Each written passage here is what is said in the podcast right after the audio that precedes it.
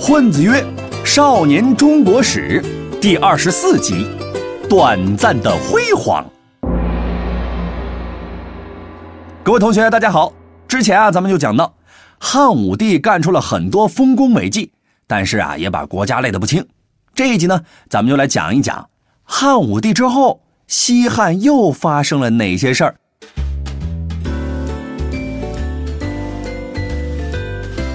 首先登场的是一对组合，他们是汉昭帝和汉宣帝。话说啊，在汉武帝病重的时候，很担心儿子接不好自己的班得找个靠谱的大臣辅佐他。于是呢，就想到了霍光。霍光啊，他是霍去病的弟弟啊，深受汉武帝的信任，所以在汉武帝临终的时候呢，就把他叫到身边，嘱咐了几句。他说。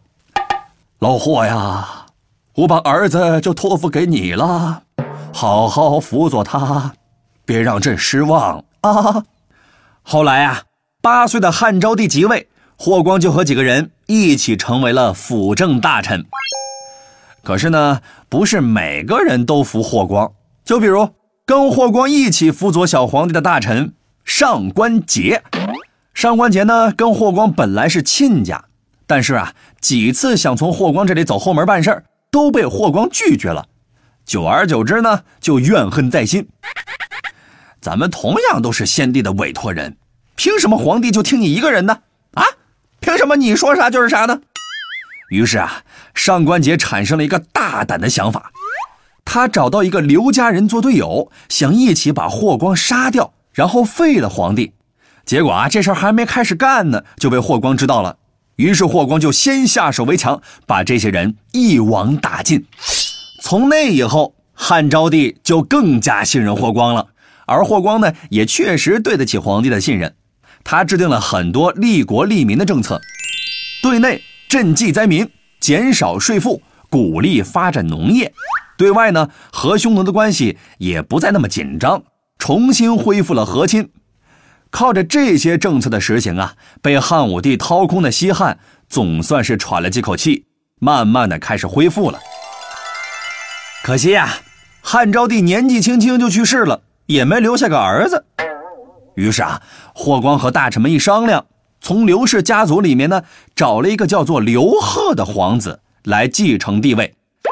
可惜呀，刘贺这位老哥，可能是被天上掉下来的馅饼砸晕了。整个人都飘了起来，当了二十七天的皇帝，就做了不知道多少不该做的事儿，大家实在是看不下去了。于是呢，霍光一咬牙一跺脚，把刘贺给废了。啊，如果你之前关注过新闻的话呢，或许听说过海昏侯墓的发掘，这座墓葬啊，据说就是刘贺这位老哥的。咱们呢，书归正传，刘贺被废以后啊，还得找人接班啊。于是呢，霍光又找来了一位刘氏子孙即位，这就是汉宣帝。这时候的霍光的地位啊，那是如日中天呐，连皇帝他都能废，你说谁还敢动他一根汗毛啊？所以呢，当汉宣帝上台以后，他对霍光表面上很信任，其实啊，心里怕的要命。再加上霍光个子很高，汉宣帝看见他就害怕。总觉得有根刺儿长在了背上一样，这就是“芒刺在背”的典故。终于有一天熬到霍光去世了，汉宣帝这才松了口气，腰不酸了，背不痛了，上楼也有劲儿了。打那以后啊，霍家便被皇帝晾在了一边，再也没有搭理。然而呢，霍家这帮人心里就不平衡了，以前什么待遇啊，现在什么待遇啊？这落差太大了，小心脏受不了啊！于是呢，这帮人就产生了谋反的念头。而皇帝呢，正愁找不到借口拿他们开刀呢，这下可逮个正着。结果霍家的老老少少都因为谋反罪受到牵连，最终被满门抄斩。虽然霍光全家都领了便当，但是他制定的那些政策并没有被废除，所以啊。国家也没有受到太大的影响，只是这段时间呢，匈奴又有点不老实了。于是汉宣帝啊，就派人和匈奴打了几仗，平定西域之后，就在那里设立了西域都护府，专门负责维护西域地区的稳定。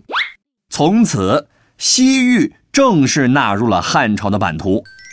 总之啊，在汉昭帝和汉宣帝时期，西汉再一次强盛起来，人们就管这段时期叫做昭宣中兴。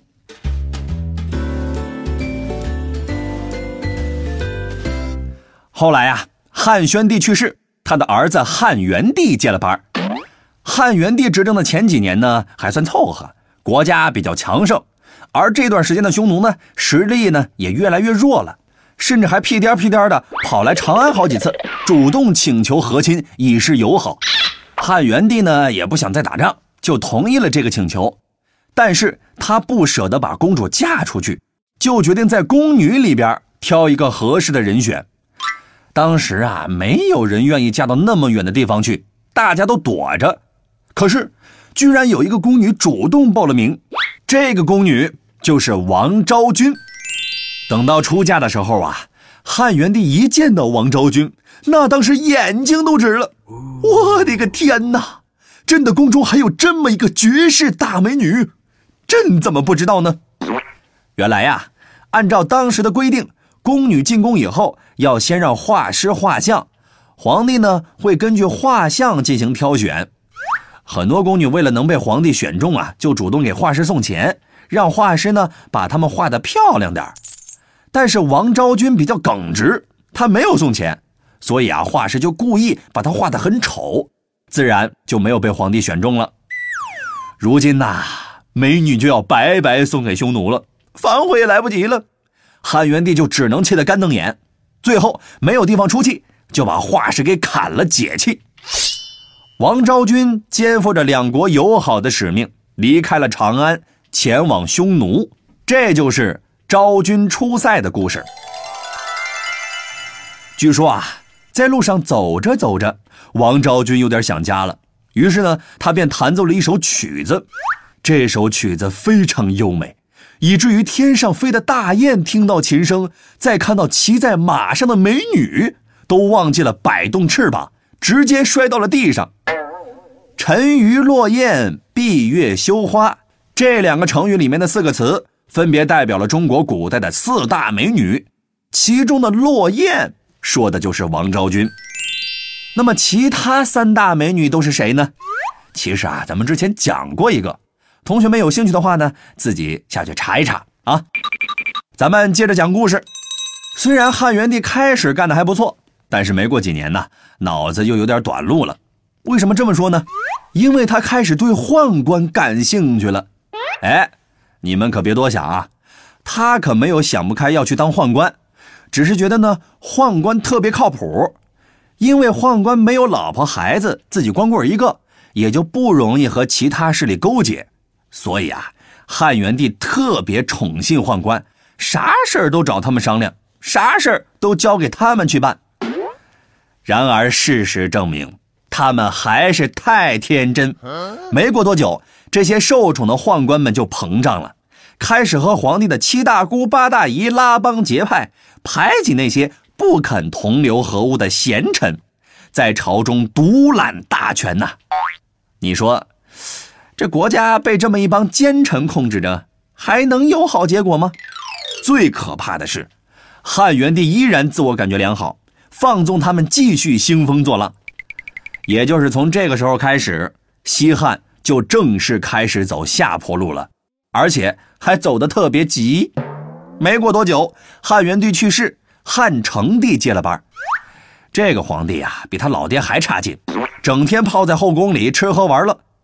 而这个时候的朝廷呢，也已经变成了两大派的天下，一个是宫中太监组成的宦官派，一个是皇亲国戚组成的外戚派。汉成帝为了不让这两大派继续壮大，一拍屁股想了一个馊主意，让两大派互相攻击，两败俱伤，自己坐收渔翁之利。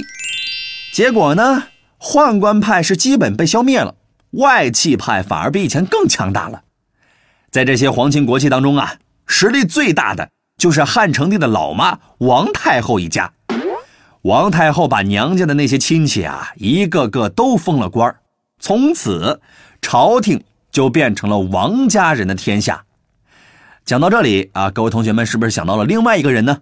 没错，当年吕后的故事即将再一次上演，而这一次真的就取代了老刘家。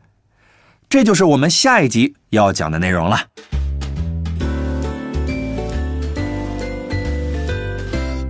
好了，我们来总结一下这一集的内容。汉昭帝和汉宣帝在霍光的辅佐下励精图治，干了不少好事实现了昭宣中兴。汉元帝宠信宦官，国家开始走下坡路。汉成帝想要制衡宦官于外戚，却让外戚发展壮大，为西汉灭亡埋下了伏笔。好了，这一集呢，咱们就先讲到这儿。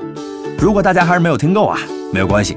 我们还制作了生动有趣的漫画图文，帮助大家总结和理解本节课的内容，就在下方的全文阅读里。不管是课前预习还是课后复习，都有帮助，推荐大家看一看。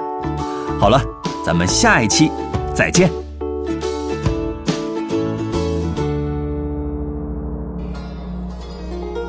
尧舜禹夏商周，春秋战国大乱斗。一个秦，两个汉，三国英雄点个赞。东西晋，南北朝，风流奇葩乐逍遥。隋姓杨，唐姓李，宋辽金夏在一起。元明清，帝王丸，皇上丢了金饭碗。混子哥，每周见，中华上下五千年。